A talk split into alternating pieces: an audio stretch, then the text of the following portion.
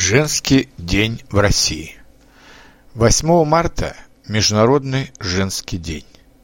Этот праздник знают в Европе, но редко отмечают. В то же время в России он стал главным женским праздником. Сейчас это выходной день, и он широко отмечается и в России, и в других странах бывшего Советского Союза. В наше время редко кто вспоминает, что этот праздник был предложен немецкой революционеркой Кларой Цеткин в 1910 году на Международном женском конгрессе, чтобы поддержать женщин в борьбе за равные права с мужчинами.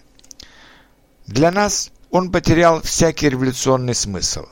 В наши дни это просто главный женский праздник, праздник весны и любви.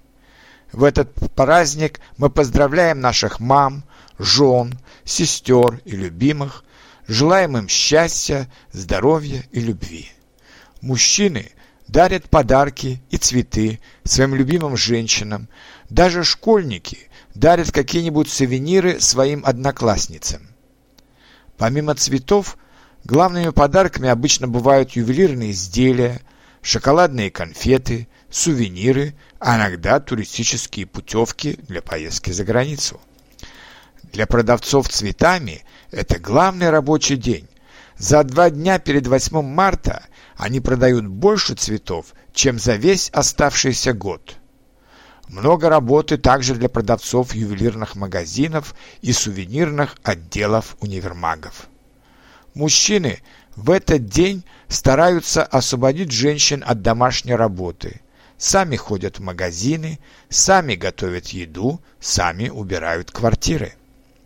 Некоторые мужчины приглашают своих любимых в рестораны, а также в театры и на концерты в эти дни.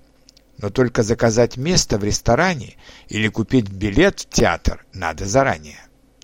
Другие предпочитают пригласить гостей или сами идут в гости к друзьям. Атмосфера праздника поддерживается программами телевидения. В этот день вы найдете много концертов и других программ, посвященных женщинам. Но, к сожалению, этот праздник быстро проходит, и уже на следующий день русским женщинам приходится много работать и на работе, и дома. Но они вспоминают 8 марта, вспоминают подарки, улыбки и добрые слова и надеются на лучшее.